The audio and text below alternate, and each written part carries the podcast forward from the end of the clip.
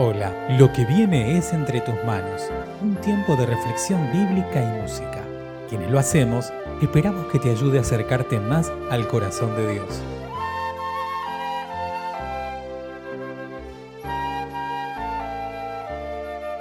Mi nombre es Emanuel Gro y te invito a que te unas conmigo en la siguiente oración. Padre, gracias por poder compartir nuevamente tu palabra. Que ella nos guíe, nos exhorte, nos enseñe, que tengamos sensibilidad, corazones abiertos para escucharte. En el nombre de Jesús. Amén.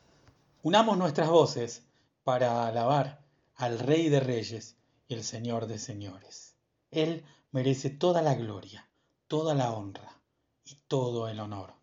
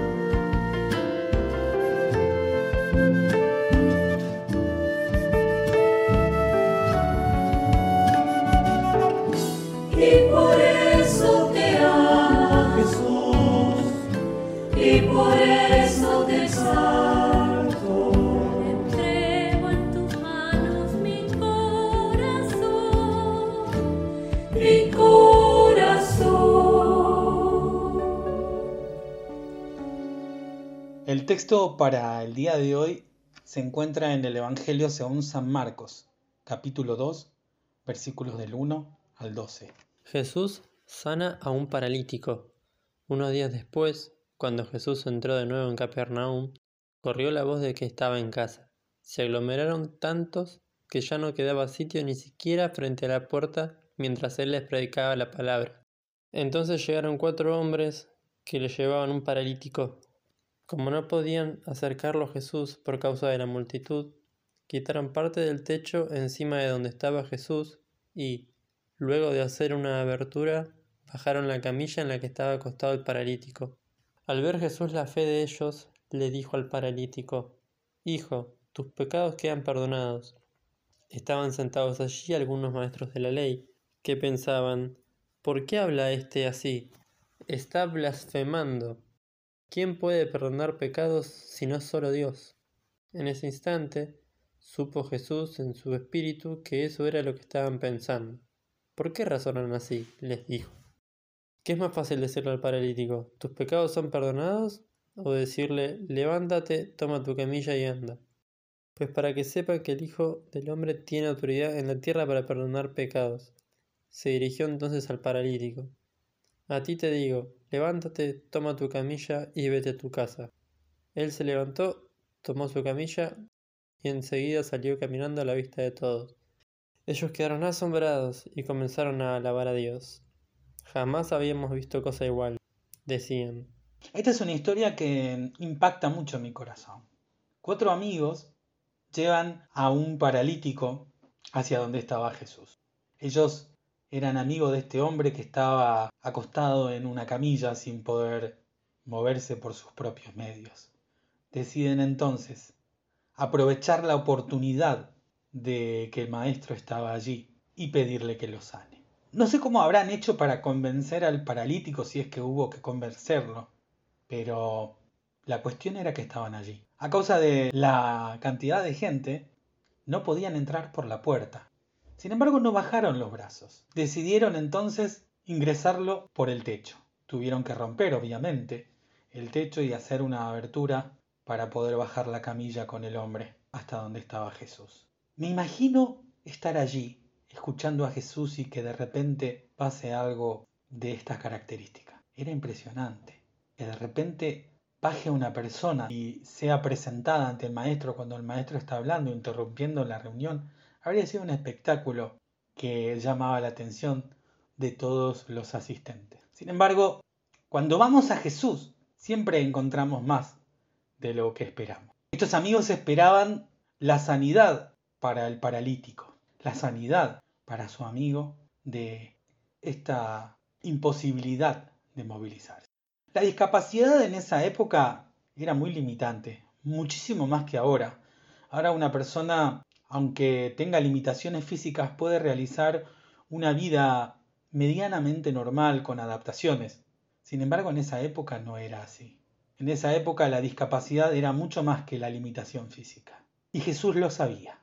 Sin embargo, cuando Jesús se encuentra ante este panorama, no va por la limitación física lo primero que hace es perdonar los pecados de este hombre. Por eso digo que cuando vamos a Jesús con ciertas expectativas, Él nos sorprende y nos da mucho más. Jesús comienza a demostrar que no era un simple milagrero, alguien que solamente se dedicaba a sanar gente, a alimentar multitudes con cinco panes y dos peces. Jesús venía a establecer su reino. Y lo más importante era lo espiritual. Razón por la cual decide perdonar los pecados de este hombre. Va hacia lo más profundo. Va a romper las cadenas que espiritualmente tenían paralizado a este hombre. Lo tenían esclavizado al pecado. Jesús rompe esas cadenas. Se enfrenta después a los muchachos de siempre que murmuraban, ¿cómo puede ser que este hombre haya perdonado pecados si solamente lo puede hacer Dios? Jesús lo sorprende una vez más a estas personas en particular, haciéndoles saber que tenían muy claro lo que estaban pensando. Y entonces les pregunta, ¿qué es más fácil? ¿Perdonar los pecados o sanarlos? No era uno más. Y no estaba dispuesto a dar solamente lo que estos hombres y el paralítico venían a buscar. Estaba dispuesto a hacer las cosas a la manera de Dios, dándole un nuevo ser, transformándolo desde adentro hacia afuera. Y luego le dijo que se levante, que tome su camilla y que se vaya a su casa. Naturalmente la gente estaba maravillada. Es que verdaderamente cuando vamos a Jesús, siempre recibimos más de lo que esperamos. En distintos medios de comunicación se ofrecen distintas soluciones a los problemas del hombre hoy en día. Pero nadie habla de las cadenas invisibles que tienen atado al ser humano, al hombre y a la mujer. Y esto es el pecado. La sanidad de este hombre le dio la posibilidad de tener una nueva vida, de tener libertad, de vivir como cualquier otro hombre sano. El perdón de los pecados le dio la posibilidad de reconciliarse con Dios, de vivir conforme a su voluntad. Tengo una noticia para vos. Hoy no tenemos ningún tipo de limitación para llegar hasta Jesús. En este caso, Dios había provisto de muy buenos amigos que llevaron al paralítico hacia donde estaba Jesús, teniendo que superar las limitaciones físicas. Esas limitaciones ya no están. Todo aquello que nos separaba de Dios se rompió. El Señor promete estar con nosotros. El Señor es quien murió por nuestros pecados y es quien nos perdona, tan solo si decidimos abrir las puertas de nuestro corazón, de nuestra vida, para que Él nos dé libertad espiritual y física, de las cadenas invisibles y de las visibles, porque Él vino para darnos vida y vida en abundancia. Gracias por escuchar Entre tus manos, un audio podcast realizado por la Iglesia Evangélica Metodista de Bernal. Te invitamos a participar de nuestro grupo de reflexión. Podés sumarte ingresando a iglesiavernal.org barra grupo. Te esperamos.